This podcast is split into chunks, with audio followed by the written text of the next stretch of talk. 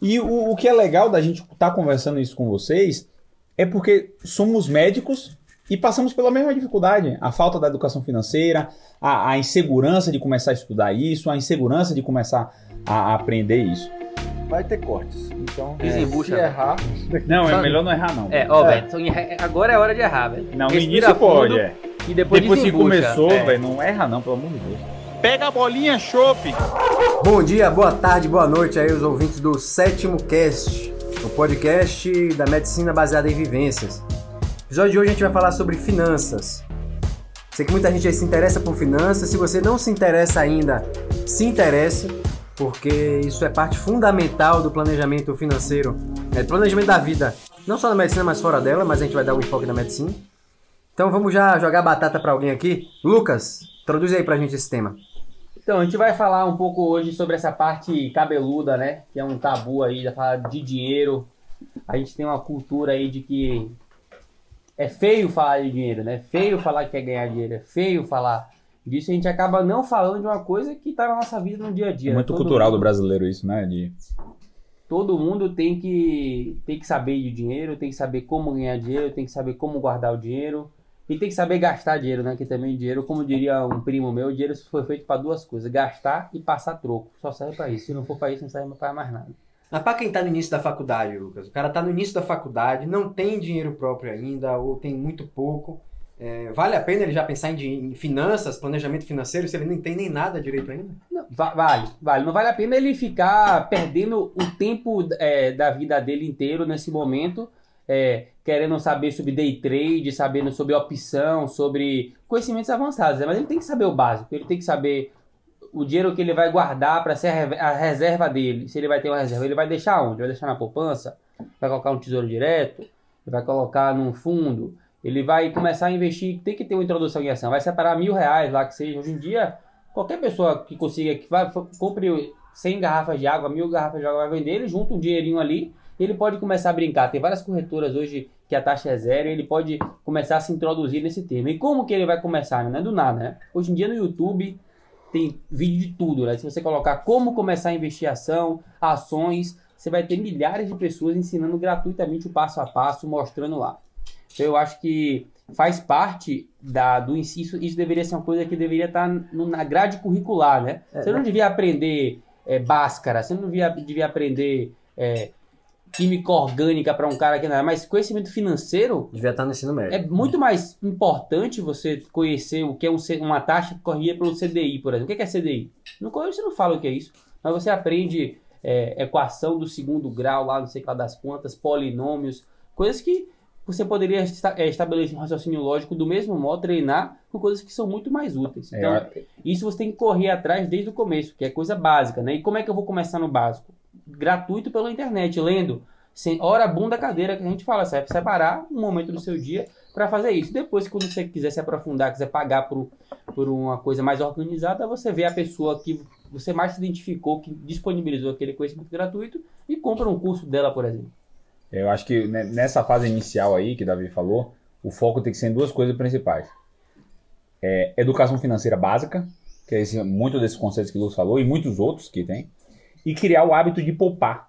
É, o, a gente não tem isso, eu não tinha isso, criar o hábito de poupar. De, toda a fase da sua vida, você já separar um dinheirinho seu e juntar ele. Eu acho que, mesmo que ele seja irrisório agora nessa fase, que você ainda não tem muito dinheiro ou não tem uma renda fixa, só o fato de você criar o hábito de poupar vai ajudar você lá na frente quando você tiver é, a sua renda.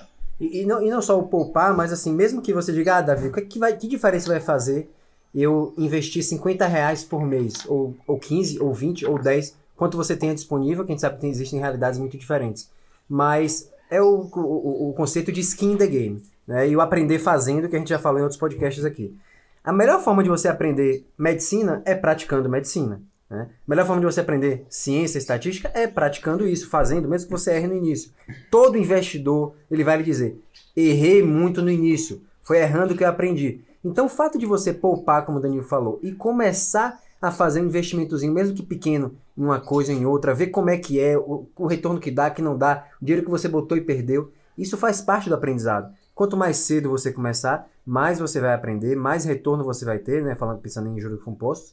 Mas o, o mesmo pro dinheirinho pequeno, eu acho que tem esse grande ganho de você começar a molhar o pezinho ali naquele mundo, e aí você começa a sentir necessidade de aprender mais. Isso vai lhe levar cinco, dez anos a um caminho que você nem imaginava. É, o, foco, o foco desse começo, né, com pouco dinheiro, não é ganhar mais dinheiro, Sim. não é multiplicar esse dinheiro. É você entender como funciona. Como né? funciona o... Então, eu tinha uma dúvida, essa é uma coisa quando eu comecei. Eu comecei tarde, mas eu gostava... Não tão tarde, eu comecei com meus... Logo quando eu terminei a faculdade, a querer me interessar por isso. Mas eu não sabia. É, é tanta sigla de ação, né? É YouTube, é P E T R quatro, é P E T não sei o quê. Eu falava, caramba, como é que eu vou saber o que é que cada sigla de cada empresa é? Como é que eu vou saber que empresa está na bolsa? Como é que eu vou saber tudo isso, né? E você só vai... e você Hoje em dia eu conheço, digamos assim, mais de cinquenta por cento das empresas que estão, eu sei pela sigla. E eu não parei para estudar, foi o quê? Eu ia lá, com, ó, eu ia lá via Joga o que estava subindo. Não, eu pegava um relatório gratuito, que o cara dizia, ó, o, a minha indicação da semana hoje são essas dez empresas. Eu falava, pô, que empresa é essa aqui? E C V C, pô, C V C tá na bolsa, eu conheço C V C. C V C é uma empresa que tem ali no shopping, que vende viagem, é, tem Petrobras, é, tem uma outra que é Movida. Que pô é Movida? Movida é que aluga carro, ah tá, aí você vai começando a entender. Aí você pega o relatório e o cara fala, não, eu acho que a Movida vai subir porque o lucro dela foi muito bom, ela tem dinheiro em caixa. Pô, então dinheiro em caixa é importante. Então, esse começo não é para você ganhar dinheiro, porque você multiplicar, você ter um por cento de... que é um ganho substancial. Você ganhar um por cento em um dia é muito, é muito bom. Muito bom. Mas um por cento de cinquenta reais é nada. Mas você só vai conseguir ter segurança para você pegar isso com o tempo, né? Então, quando você tiver duzentos mil reais, quinhentos mil reais, se Deus quiser você tenha, aí a brincadeira vai começar a ficar legal e você... os erros que você cometia, o conhecimento das empresas, você já adquiriu nesse momento que você estava brincando com pouco dinheiro ali. É, e, não, e não só empresas, né? O Lucas deu exemplo aí da Bolsa, né? Foi só, só para exemplificar. Mas todas as outras classes de investimento é, é, que são realmente investimento. Ninguém está falando aqui de aposta nem de day trade, não. É bom até ficar claro isso, que às vezes a pessoa no início pode ter aquela, aquela visão, aquela ilusão de que, ah, não, porque Bolsa é aposta, ah, porque day trade, ah, porque eu vou ficar milionário, botar aqui cem reais e vou ganhar dez mil. Isso aí, meu amigo, é exceção, é a sorte. Não existe consistência nesse tipo de pensamento. Então, é, é entender o que é investimento, como fazer investimento a longo prazo, o que é, que é mais seguro, o que é que não é. Isso faz parte da educação é, é, que você tem que ter, assim como medicina, assim como ciência, assim como esportes, hobby. Tudo isso é, é construção de quem você vai ser no futuro, construção de patrimônio. Isso e... é uma coisa que você puxou, Davi, é que assim, não tem atalho, né? Não eu tem mesmo, atalho. Eu achava que... Bolsa era assim, não preciso de dinheiro que eu vou multiplicar esse dinheiro. E eu não tinha noção que assim, velho, o mercado financeiro tem muita gente boa, muita gente inteligente que se dedica cem por cento a isso. Você acha que você, estudante de medicina, por mais inteligente que você seja, você vai começar um negócio que tem gente que tá lá há trinta anos, um cara muito foda que já tem dez milhões de reais. Você acha que multiplicar por cem por cento o valor, ele pegar, transformar, você transformar dez mil reais em um milhão, se o cara que tem dez milhões, ele não colocaria isso em... não transformaria em cem milhões se fosse fácil? Então assim, pessoal, não ache que você vai a, achar um atalho ou alguém te divulgar uma coisa que ele vai te oferecer uma rentabilidade alta, garantido. Isso não existe, velho. Não existe essas coisas. Não existe atalho. O que existe é trabalho duro. Você vai ficar rico, não é investindo. A não ser que você venha de uma família que tem muito dinheiro. Mas você vai ter o seu trabalho e o investimento ele vai te ajudar a você... é otimizar isso, mas não vai fazer ser... fazer aquela sua renda trabalhar por você. Você não vai é. transformar mil reais em um milhão com a bolsa. Você não vai fazer isso, esqueça. É isso que eu queria, nesse ponto que Davi falou agora aí, que eu queria aprofundar um pouco mais. O que todo profissional de investimento, todo mundo que quer te oferecer alguma coisa, fala é, faça o dinheiro trabalhar para você. Faça o seu dinheiro trabalhar para você. Se vocês pararem para pensar... para o seu dinheiro trabalhar para você, você precisa ter primeiro o seu dinheiro. Então, seu primeiro grande investimento é em você. Você precisa fazer o dinheiro. Você precisa trabalhar e a partir do seu trabalho você ganhar seu dinheiro. E aí tem que ter a, o, a consciência de poupar, né? Guardar antes de gastar. Eu vou tocar nesse ponto mais para frente. Mas o primeiro passo para você conseguir investir, ter um, uma boa rentabilidade, é você ter um patrimônio gerando ali os seus rendimentos. Então, a primeira, o primeiro grande investimento é na sua carreira, é na sua formação. Aí, aí a gente vou já entrar no ponto que é a, o, o benefício da especialização, o benefício de fazer uma residência médica. É, só para ilustrar assim, um pouquinho como foi cada um de nós. A gente vive hoje um boom de, de educação financeira no Brasil que, que não, não tinha antes. A pandemia, né? Não tinha antes. A, a internet acelerou isso, a, a informação, muita gente ganhando dinheiro com isso também acelerou. E a pandemia, então, foi o empurrão final, eu diria assim. E muitos de nós aprendeu isso depois. Eu, eu posso, tipo, eu só consegui parar para estudar isso e, e aprendi bastante agora na pandemia. Eu já, já me interessei em, em momentos antes, no meu, comecei a estudar isso no erre quatro. Aí no erre cinco eu continuei lendo um pouco e agora na pandemia que eu sentei mesmo e comecei a também ir pro skin the game e investir tudo. Então, assim, nenhum de nós, assim, alguns têm uma experiência um pouco mais longa, mas muitos de nós começamos há pouco tempo também. E o, o que é legal da gente estar tá conversando isso com vocês é porque somos médicos e passamos pela mesma dificuldade. A falta da educação financeira, a, a insegurança de começar a estudar isso, a insegurança de começar a, a aprender isso. E, e todos nós seguimos isso que Jota falou agora há pouco. Nós investimos bastante em nós mesmos.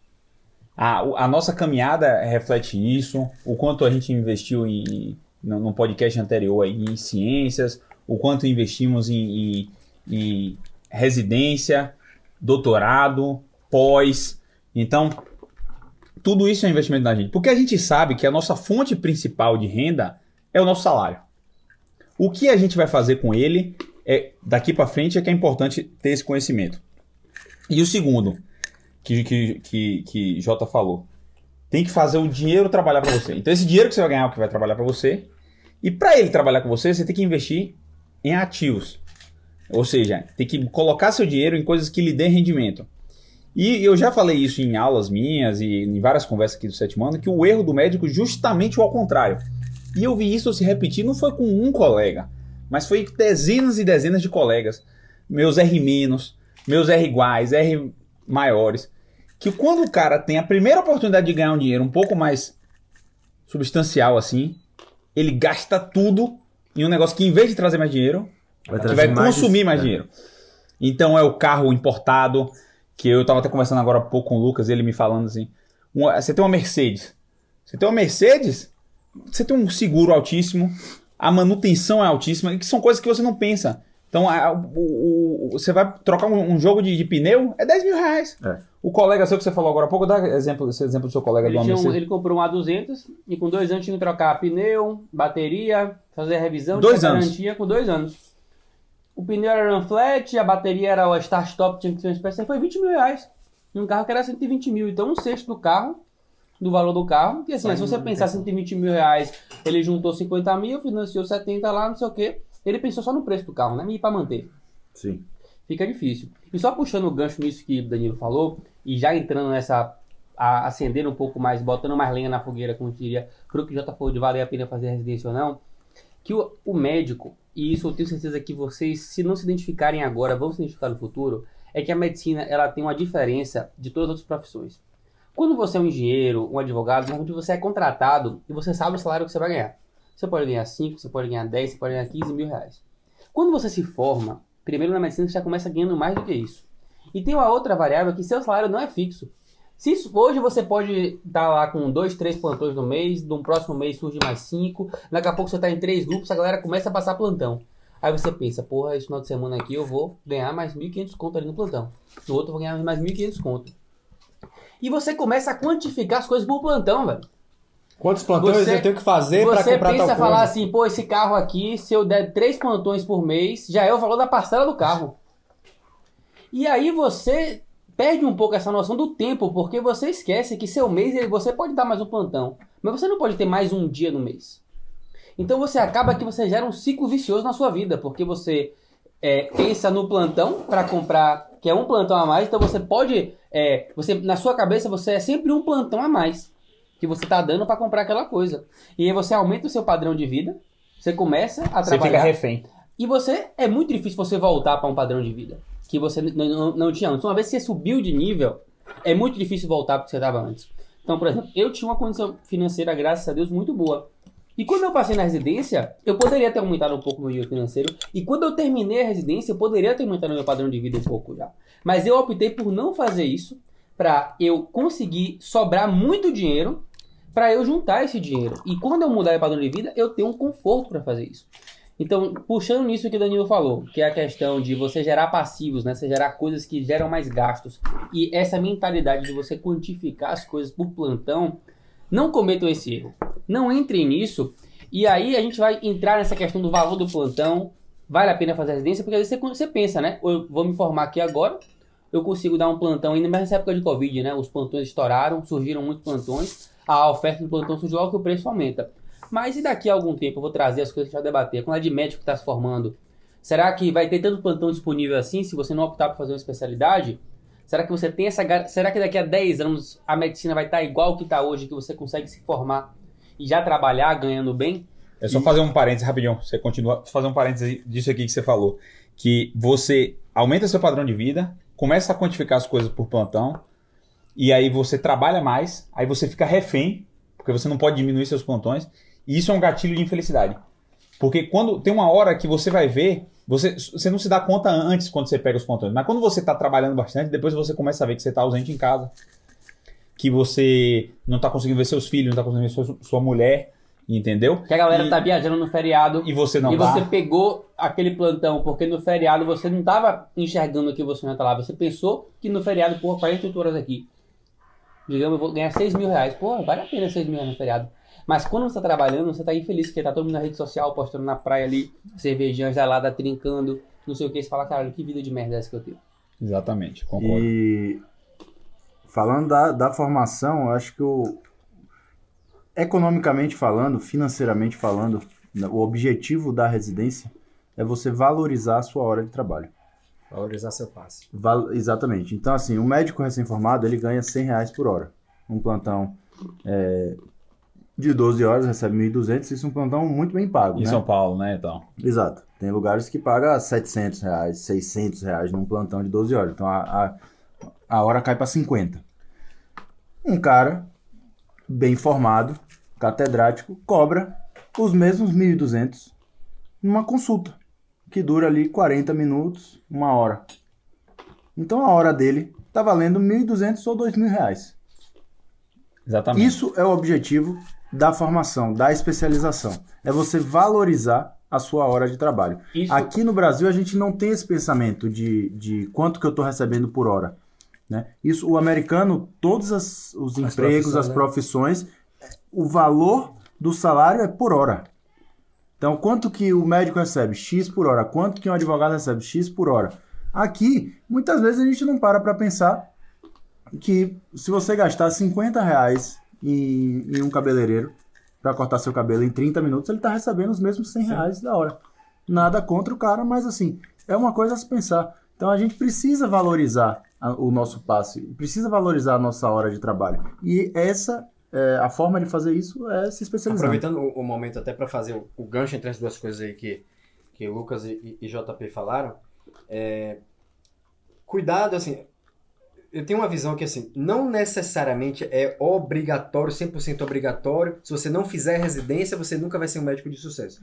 Acho que não, não é determinístico assim.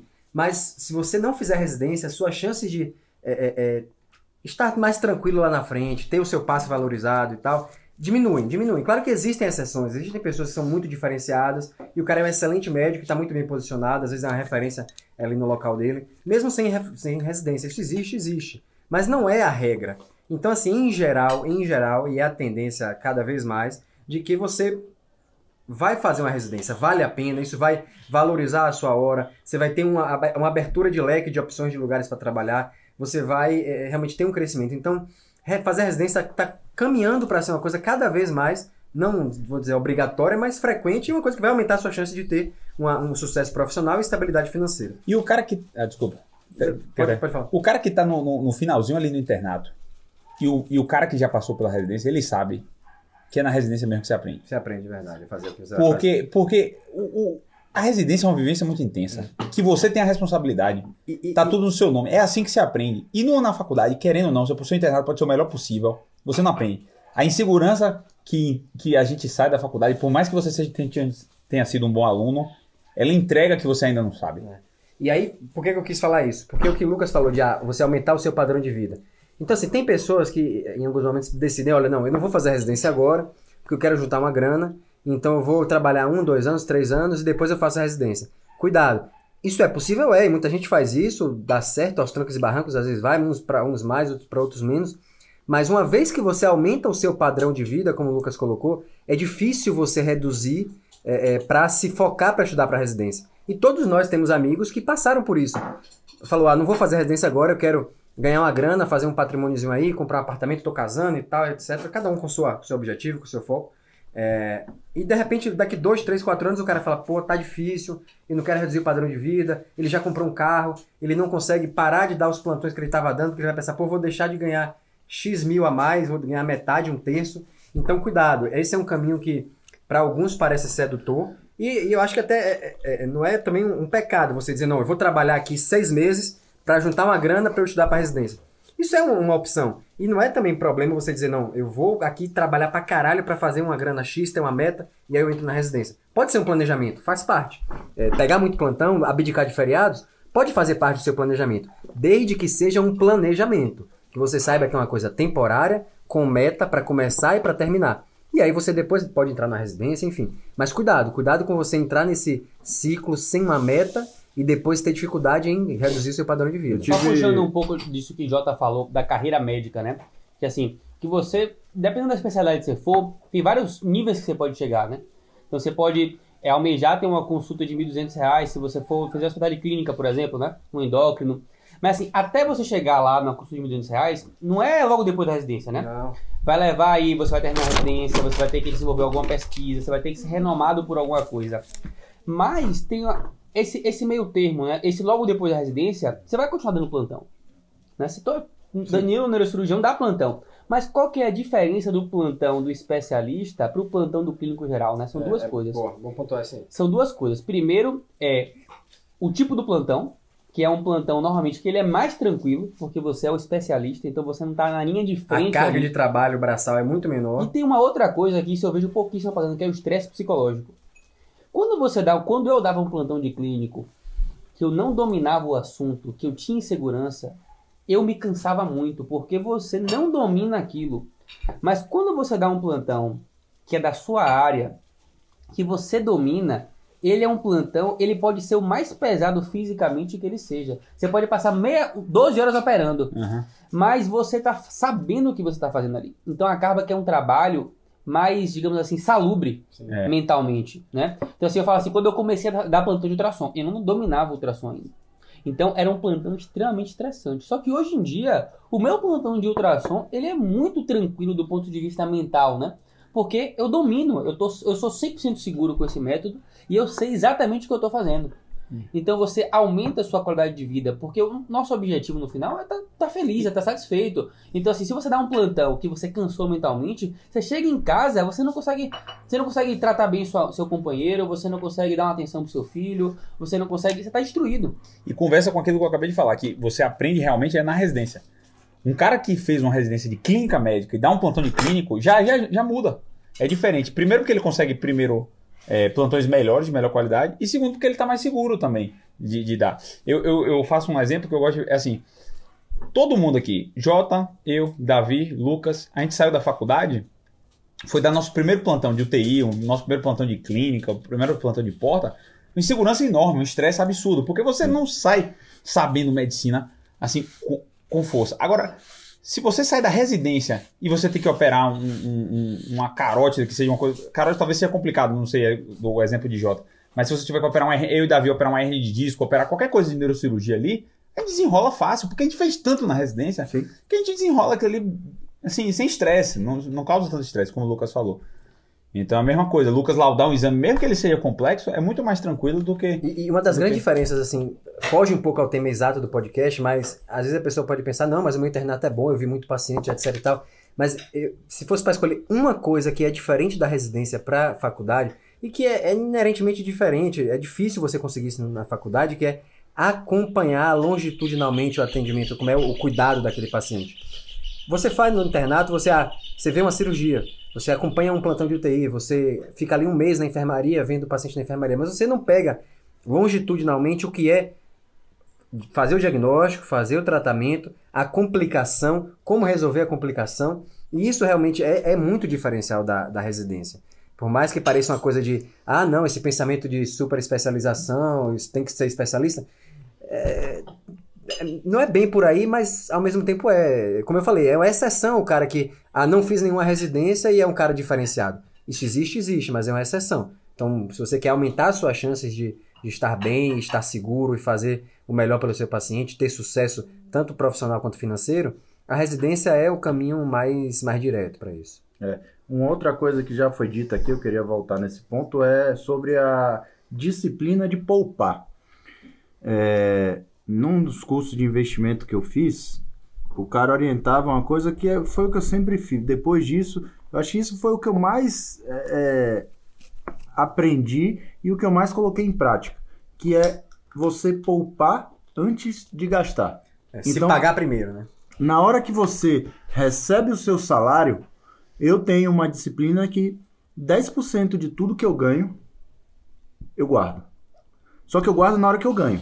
Eu tiro o dinheiro da minha conta, boto é, na meu, conta de coisa, investimento. Tem coisas que já da... abate automático, já fica no débito automático. Eu, isso é assim, se eu tô num mês que eu tô sem dinheiro pra nada, eu vou continuar sem dinheiro pra nada, porque eu vou tirar dez por cento de tudo que eu ganhar.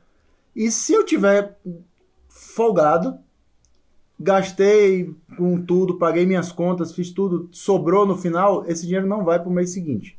Ele vai também pra sair da conta, é um... vai para o investimento. É, então, bom. você...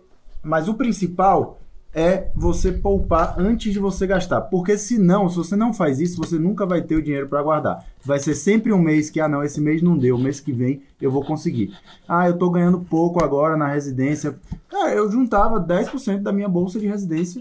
É. Pra... Um, um, um exemplo que eu tenho feito ultimamente é assim, primeiro, eu casei, e aí eu, eu casei e eu e minha esposa, a gente não aumentou o padrão de vida, manteve um padrão de vida baixo. Podia ter comprado um outro carro, não, mas eu faço quase tudo de metrô, Uber, é, e a gente não, não gasta tanto. Então, a gente com, com dois salários médicos, na, com dois salários médicos, o que é que acontece? É, a gente consegue fazer uma tabela simples, e juntar metade do, do, do, do, dos nossos rendimentos. Então, você pega metade do rendimento, no final do mês a gente bota, ó, tem que guardar metade e guarda metade. Isso é porque você já casou, né? Porque eu que não, não casei ainda. Como é o casamento? Fala aí só para ilustrar aqui. É, isso aí é uma coisa importante até de frisar, que eu, eu tenho uma frase que é famosa... A patroa tá olhando aqui. É, a patroa tá olhando aqui, mas eu tenho uma frase que é a seguinte, se você tá pensando em casar e vai fazer festa, você vai gastar... nada menos que todo o dinheiro que você tem. Então, por isso que eu esperei para juntar depois do casamento. É, um, uma, uma outra, assim, tem várias formas. Como é que eu, Lucas, faço? Como é que eu organizo minhas finanças, né? Eu defino qual que é meu gasto máximo mensal. Ó, o máximo que eu vou gastar por mês, incluindo todos os meus gastos, é X mil reais, sete mil reais, oito mil reais. E não importa, eu não vou passar disso. Mas você tem que ser disciplinado, né? Você tem que ser disciplinado. Então... o meu custo mensal é tanto, eu vou gastar, eu tenho um X mil para aluguel e eu gasto, sei lá, duzentos reais por final de semana. E você vai escolher o que você vai fazer com esse dinheiro no final de semana. E é uma viagem por mês que você vai separar esse dinheiro. E o outro dinheiro não existe, porque o que você vive é com esse dinheiro. O resto, ele todo cai para você guardar, para outras coisas, para outras prioridades, né? Então, existem várias formas que você tem que se identificar como é melhor para você. Exatamente. Você tem que identificar como, mas qual que é o mais importante? Primeiro, você precisa de um orçamento. Você precisa saber quanto que você... não dá para você viver sem saber quanto você gasta. Você tem uma noção de quanto gasta. Você tem que... se você usa cartão de crédito, eu vejo gente que às vezes, às vezes a pessoa fica com... às vezes tem gente que não gosta de conferir quanto dá a fatura do cartão de crédito com medo do valor que dá. Eu já conheço gente que é assim. Que ela não, ela não abre... não entra na fatura do, do cartão de crédito, não abre no banco, porque ela tem medo de ver o que tá ali. E aí ela não abre, e aí gira uma bola de neve, porque quando chega... não muda. É, é igual já... o cara que tem uma carteira de, de ações, e ele sabe que ele tá perdendo dinheiro, e ele nem olha, porque ele sabe que ele tá perdendo, aí ele foda-se, larga lá e... é, enfim, a isso... diferença, assim, não muda, porque ele não vai fazer nada, mas assim, né, olhar a, carta, a, a sua fatura do cartão vai te dizer, ó, velho, você não pode gastar mais nada, cara, você não é. pode. Entendeu? E assim, e é não gerar dívida, né? Não adianta você querer começar a investir se você tem uma dívida, porque, por exemplo... você tem uma dívida que é oito por cento ao mês, ao ano, juros. E você está pagando, está botando um dinheiro ali num, num investimento que te paga dois por cento ao ano. É. Cara, não tem sentido, porque você está... Isso é até bom dar, deixar claro, Lucas. Eu vou pedir para é você um falar mais sobre isso. Assim. Desse, de, é um tópico importante. Eu acho que é um tópico importante isso da dívida. Assim, organizar uma coisa. Primeiro isso. Se você tem uma dívida, resolva essa dívida logo. Você Isso. não vai investir em outra coisa sem você resolver aquela dívida. Resolva Exatamente. a dívida. E ter aversão vai... à dívida. Eu, eu, um negócio que eu tenho, e, e isso é para mim, assim, o, o, sempre que você não puder assumir, você puder evitar assumir uma dívida, é, tome isso como meta. Em, porque em termos de, de, do basicão, assim, primeira coisa, se você tem uma dívida, resolva a dívida. Segundo, antes de você pensar em investimentos mais arriscados, aquela questão da, da reserva de emergência Isso. e o se pagar. Acho que são três princípios básicos, assim, né, financeiros. É. Resolva a dívida. É, é, é, tenha algum dinheiro de emergência que você vai ter que botar numa coisa mais estável e, e se pague. Reserve um valor mensal para você ter de investimento. Isso é uma coisa que, ah, não, tem coisas que é, acho sua melhor forma, mas tem coisas que é uma regra geral. É, que sim. todo grande bom, bom investidor, ele diz, olha, isso aqui é parte fundamental de uma estratégia de investimento, de uma estratégia de crescimento de patrimônio. Eu vou dar um exemplo claro, assim, carro, né? Eu queria ter um carro bom, velho. Não gosto de carro. Só que eu, eu não financio o carro. Pra mim não tem papel de financiar carro. Até quando, você, quando eu falar que é juros zero, por exemplo, taxa zero. Não é zero na prática, porque a taxa é zero por cento ao mês. Só que tem várias taxas. Taxa de inscrição de não sei o quê, taxa de consulta, que só isso aí já dá uns dois mil reais que eles cobram, né? É, tem os juros e tem as taxas. E assim, você, digamos assim, você pega um, um financiamento de um carro. Normalmente, é, quando não é taxa zero, é um por cento ao mês. Só que um por cento ao mês em um ano dá quatorze vírgula quarenta e quatro por cento ao ano. Quando você bota os juros compostos. Aí você, beleza, você vai lá, financia o seu carro. Você olha só o valor da parcela, aquela coisa. Não, é mil e quatrocentos reais a minha parcela, é um plantão. Eu pago, eu dou um plantão para ter esse carro aí. E aí você quer, você querer botar dinheiro no seu investimento ali, que te paga no Tesouro Direto, que é tá melhor hoje... ter tirado e pagar tá, o carro. Que tá pagando dois por cento ao ano. E aí você... Isso é matemática básica. Você não consegue olhar pro real problema. Você tá pagando quatorze por cento ao ano para a concessionária, ou pro banco da Ford, ou pro não sei o quê, e tá se pagando dois por cento ao, dois por cento ao mês, ao ano. Então, assim, tem algumas coisas que, assim, por exemplo, eu tenho meu carro, eu tenho dinheiro, que eu poderia trocar meu carro à vista. Só que eu penso, caralho, olha a quantidade de, de trabalho que eu tive. Eu só vou trocar esse carro aqui quando eu precisar, não preciso. Eu tô com meu carro dois mil e treze que eu tô desde a faculdade, e eu poderia trocar, mas eu não troco. A gente tá em dois mil e vinte, só para reforçar quem tá ouvindo em dois mil e vinte e cinco, é. dois mil e trinta... Então, tem coisas assim, pessoal, que a gente precisa largar um pouco a vaidade e pensar mais longo prazo, né? Então, assim, não, beleza, eu tô trabalhando no interior, eu vou dirigir um carro que eu preciso de segurança. Não, beleza, aí, campeão, beleza, é a sua segurança. Não é um luxo, né? Você, vai, você não vai ficar viajando três horas de carro toda semana sem um carro seguro para você viajar. Aí já, já entra em outra coisa. A gente não tá falando de luxo. É tá prioridade, de, né? De prioridade. Aí você vai financiar por quê? Porque você é sua saúde. Sua saúde, sua vida não tem isso. É, entra na parte do investimento em você. Exatamente. É. Durante a residência, eu fui o único residente que comprei. As pessoas, ah, você tá torrando dinheiro, tá esbanjando. Porque eu comprei todo o, o material de avental de chumbo, óculos de proteção, tudo isso para... É, me proteger da radiação, porque os, os, os materiais do hospital eram velhos, eu achava pesados, que pesados, né? não... Sem rendimentos. Não, e não... Eu achava que não protegia direito, a placa de chumbo era quebrada, uma vez eu botei embaixo do aparelho do raio-x e, e passava tudo ali, então eu falei, cara, eu não tô me protegendo e eu vou tomar radiação o resto da vida. Gastei uma grana com é. material e ninguém comprava porque é caro, tinha chefes que não tinham. Mas eu, entra na parte de recentemente, investimento. O nome disso aí é economia de palito. Exatamente. Não é bem palito, mas assim, tem certas coisas que não é economia você não comprar. Se é a sua segurança profissional, se é a sua segurança para ir trabalhar... Aumentar é, o rendimento. Eu comprei uma lupa que foi rendimento. cara também, mas aumentou meu rendimento. Eu não, eu não, eu, eu não investimento gasta, pra mim investimento para mim a longo prazo. Exato. Você está investindo em você. Não é, um passivo, não é um passivo, né? Você não está... Não é, não é um, por exemplo, assim, eu tô, tô em São Paulo. Eu, um, eu vou de Uber quando eu vou beber. Eu vou comprar um carro melhor. Pra que eu vou comprar um carro melhor? Meu carro é pra ir no mercado, é pra um conforto, pra eu ir no shopping com, com minha mulher, que é mais confortável, tá chovendo. É um carro de luxo, pra, pra futilidade. É que nem comprar uma calça de cinquenta reais ou uma calça de cento e cinquenta. Tem diferença? Não, mas você acha mais bonito uma calça.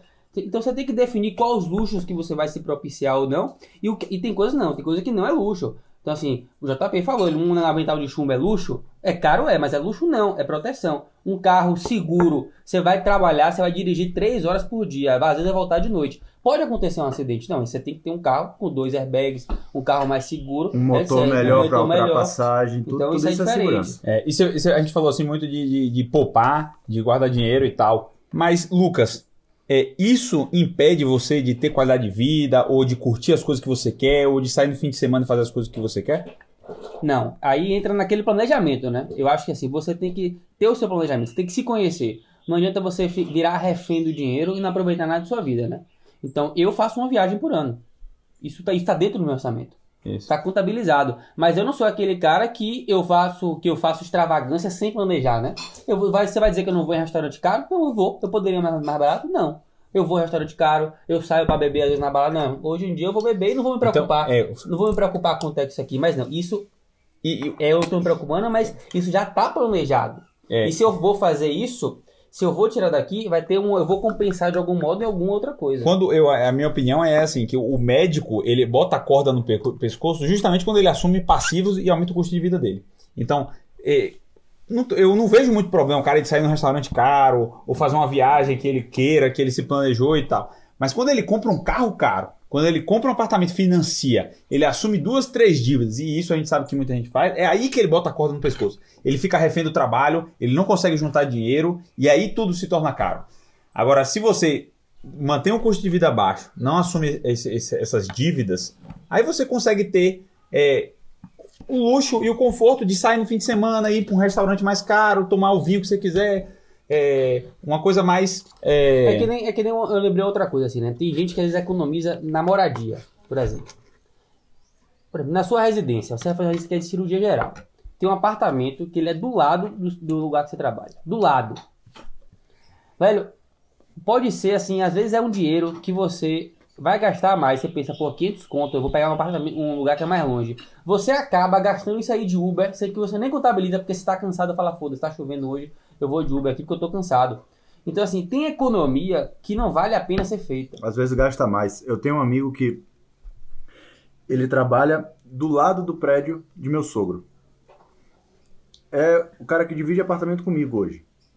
E aí, ele iria gastar uns seiscentos a setecentos reais a mais pra morar sozinho num prédio que meu sogro tem apartamento. E é do lado do trabalho dele, é muro com muro. É um minuto, ele saiu uhum. da portaria de um, se tropeçar, cai lá dentro. Falei, cara, ele não, eu vou gastar, não, bicho, é mais setecentos reais, é mais... Falei, velho, quanto você vai gastar de Uber? Não, mas o Uber tá no cartão. Eu falei, não existe. O prédio tem academia muito boa, melhor do que a academia do meu prédio. Resultado, o cara gasta O, a diferença no Uber, no transporte, e ainda paga uma academia. E ainda paga uma academia que ele não pagaria. E ainda assim, perde tempo. E ainda perde ainda tempo. Que apartamento também. O tempo a gente acaba não computando. Isso é uma coisa... A gente vai gravar um podcast falando sobre plantão, mas isso é uma coisa que a gente tem que embutir no valor do plantão. Se você Quanto vai dar vale um plantão tempo, né? no interior, que você demora duas horas para ir, duas horas para voltar, o seu plantão não são doze horas. São doze horas mais duas, mais, mais duas. duas. É. E mais são o dezesseis. Risco. E mais o risco. Mais mais o risco. risco. Então, seu, seu, o valor do plantão, ah, mas paga mais. Divida por dezesseis ao invés de dividir por doze. Calcule a hora que você está é, gastando isso ali. Isso é uma coisa que eu quero trazer que é um tema meio polêmico, né? Que é que a gente é acostumado a vender hora, né? A gente troca nosso tempo por dinheiro. E o objetivo que é o meu e que eu não sei se vocês compartilham é que eu vou chegar a um tempo em que eu não vou vender mais minha hora. Eu vou passar a comprar essa hora. Então, eu vou ter... Essa que é a grande coisa de empreender, né? Que você não vende mais sua hora. Porque quando você vende sua hora, você não é dono dela. Eu não estou dizendo que você não vai mais trabalhar. Estou dizendo que você, às vezes, você não é dono do seu tempo. Então, você construir uma carreira ou uma, uma coisa em que você possa ser o dono do seu tempo e não vender mais ele para alguém, comprar o seu tempo, porque você está dando plantão, você está vendendo, tá vendendo o seu tempo. Sim. E o tempo é a única coisa que você tem de mais escassa na vida. Não tem como você comprar mais tempo. Você pode comprar um carro, você pode comprar um shopping. Se até for. Uma esposa, às vezes, você pode comprar um marido. Você pode comprar se você quiser. Agora, tempo você não compra. Tá? Então, assim, às vezes, a gente tem que pensar o que é que a gente está construindo de longo prazo, né? O que é que você quer para a sua vida. Se você vai vender, você vai escolher, você vai querer vender sua hora para o resto da vida? Porque, às vezes, não. Você, como cirurgião, você não vende. Você não está vendendo sua hora. Você está... Quando você se estabelece, não, você escolhe às vezes a cirurgia que você quer fazer ou não. Você vai escolher, não, não quero operar disso durante dois meses, vou, vou me embora daqui. E quando você é refém de alguma coisa, você escolheu uma área que você vai ter que... Você não controla seu tempo. Suas férias você tem que pedir para alguém te liberar, liberar suas férias. Você não vai poder tirar férias. Às vezes você tem, está casado e você não consegue conciliar suas férias junto com a sua, da sua mulher. É. Esse é o meu objetivo, é ser dono do meu tempo. É, você falou bem aí. Então, você tem que pensar assim nessa questão de residência. Pô, eu vou dar plantão pro resto da vida. É, será que isso daí vai me possibilitar de algo, chegar a algum momento em que eu possa escolher fazer a hora que, que eu quiser? Tem um, tem um tema que é, sempre que fala de finanças, se, se for botar no YouTube, eu estudei muito pelo YouTube, como o Lucas falou, podcast, essas coisas, sempre tem um tema que é aluguel ou, ou comprar um imóvel, né? E eu, eu gosto desse tema porque ele, dentro, quando você discute isso, tem, você, você consegue aprender conceitos básicos em finanças, que é dívida, financiamento, é, juros compostos, juros compostos é, você colocar, quem aluga, pegar o dinheiro que você tem guardado e botar. E Davi passou por isso na, na faculdade, você teve que escolher. Eu queria que você contasse um pouquinho essa história, se você tem algum arrependimento. É, é, como é que foi, como é que foi pra mim, assim, eu... Eu fui começar a, a, a estudar sobre investimento no final do erre dois. É, eu comecei a, a, a... Por que final do erre dois?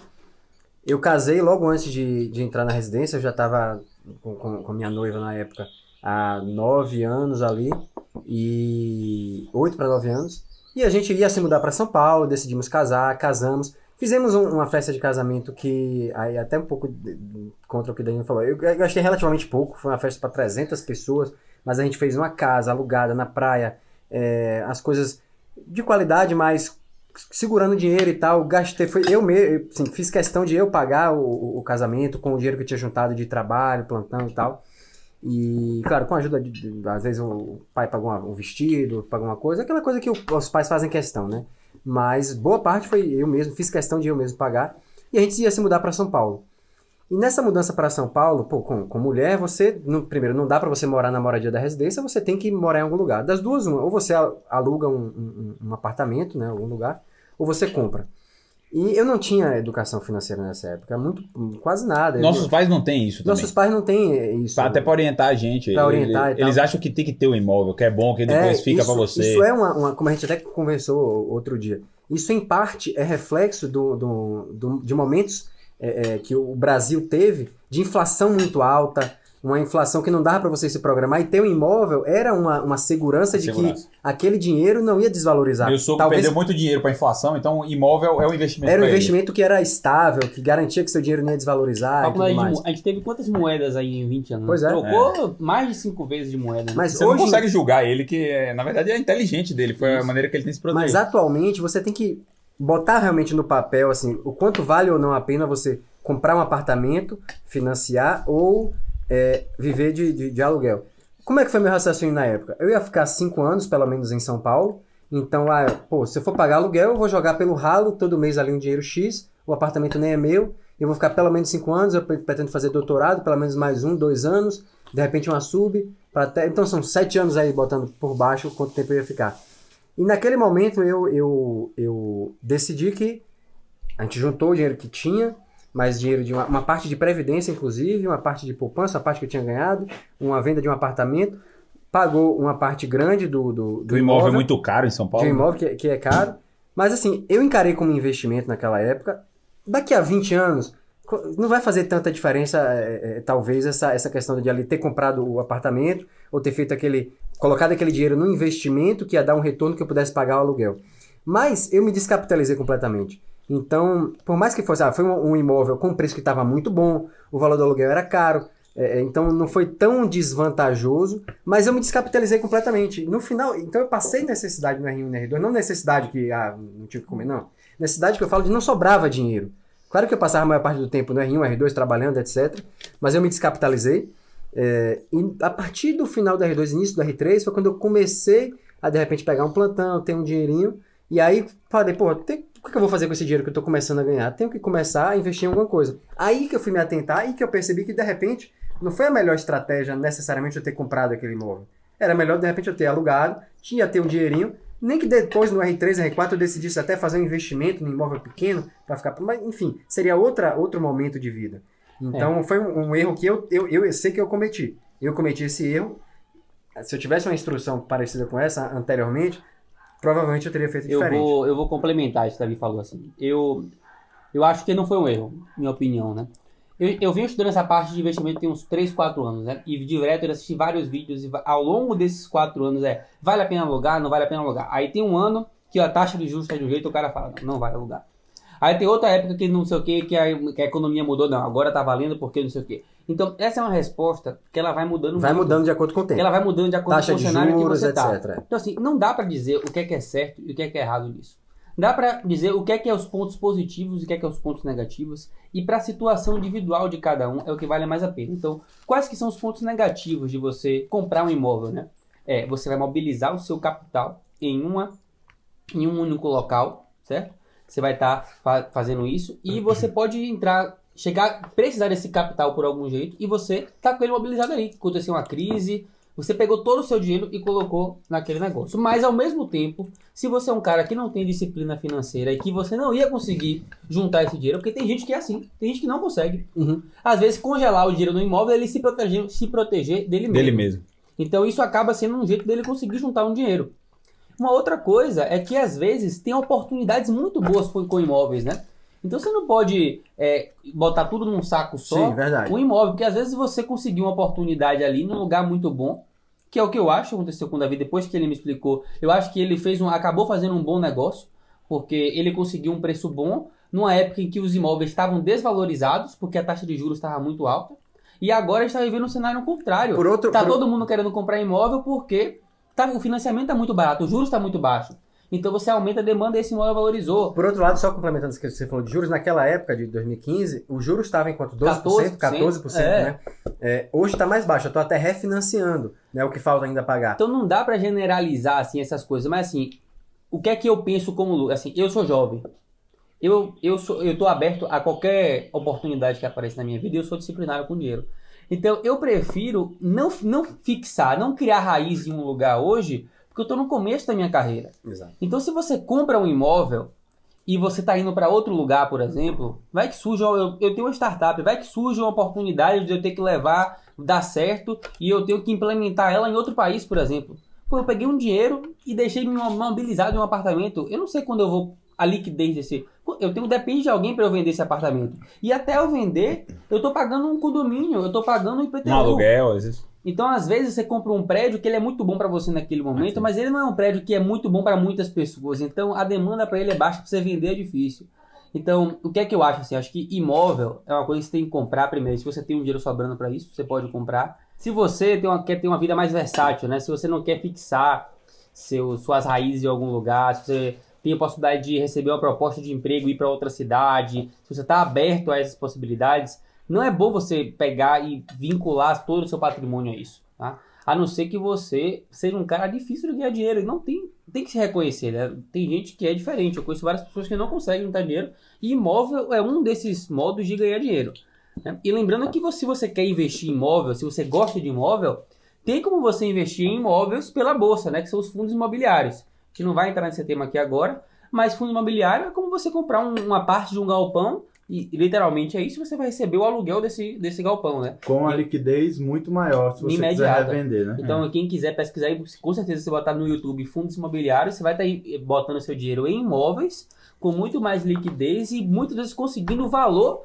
do aluguel, né? Se você botar aqui um apartamento de quinhentos mil reais, você bota quinhentos mil reais lá em fundos imobiliários, você vai ter o rendimento equivalente àquele aluguel. Então, eu acho que é, não existe uma resposta certa e errada para comprar ou não imóvel. É você decidir para você, e acho que em geral para nossa, pra galera mais nova, nos seus trinta anos, que precisa ser um pouco mais versátil, por mais que pareça que vale muito mais a pena você comprar, ah, vou gastar esse pensamento, né? Eu poderia estar tá pagando uma parcela de um apartamento, mas você fixar uma raiz, eu gosto de ter essa liberdade. Então, só para a gente finalizar, já estamos chegando no final aqui, É, eu acho que a ideia principal, as mensagens principais aqui, né, mensagens para você guardar, são as seguintes. Primeiro, você tem que ter um mínimo de educação financeira. Básica ali, né? Básica. Então, tem que estudar um mínimo, assistir vídeo de YouTube, é, enfim. Curso. Hoje em dia é, é muito ser... democrático a coisa mesmo. Exatamente. Não é para ser especialista, mas você tem que ter o mínimo. Você tem que ter a disciplina de poupar, economizar uma parte do seu dinheiro para investir. Por menos que você ganhe, tem que ter. E quitar suas dívidas, como a gente falou. Evitar ao máximo dívidas e quitar suas dívidas antes de qualquer coisa. E tem que fazer especialização, residência médica, tá? Porque você vai estar tá valorizando sua carga horária, valorizando sua hora de trabalho. E sendo um melhor médico. E sendo um melhor médico. Não só como uma experiência de conhecimento, mas como uma melhora financeira também. E só uma segurança, né? porque você vai estar... Tá, o número de médicos no Brasil está aumentando, mas o número de vaga de residência com certeza não aumentou na mesma proporção. Não acompanhou, né? Então você está meio que comprando o seu lugar. Eu só diria assim, você está comprando sua cadeirinha cativa ali, um, um posto de trabalho para você no futuro. Então, era essa mensagem que a gente tinha para deixar. Se você não se interessava, foi o que o Davi falou no início, se interesse, tem que se interessar, tem que conhecer um pouco mais disso. E esse, que, que esse podcast tenha sido o pontapé inicial para a sua educação financeira. Vamos ficar por aqui. Compartilha com seus amigos. A gente costuma dizer que os inimigos não mandam esse conhecimento porque... tá padrão total. Ou se você não gostou, manda para os seus inimigos. É, mas é, fiquem com a gente, acompanhem, virão outros podcasts nesse mesmo padrão. Um abraço. Um abraço, tchau, tchau.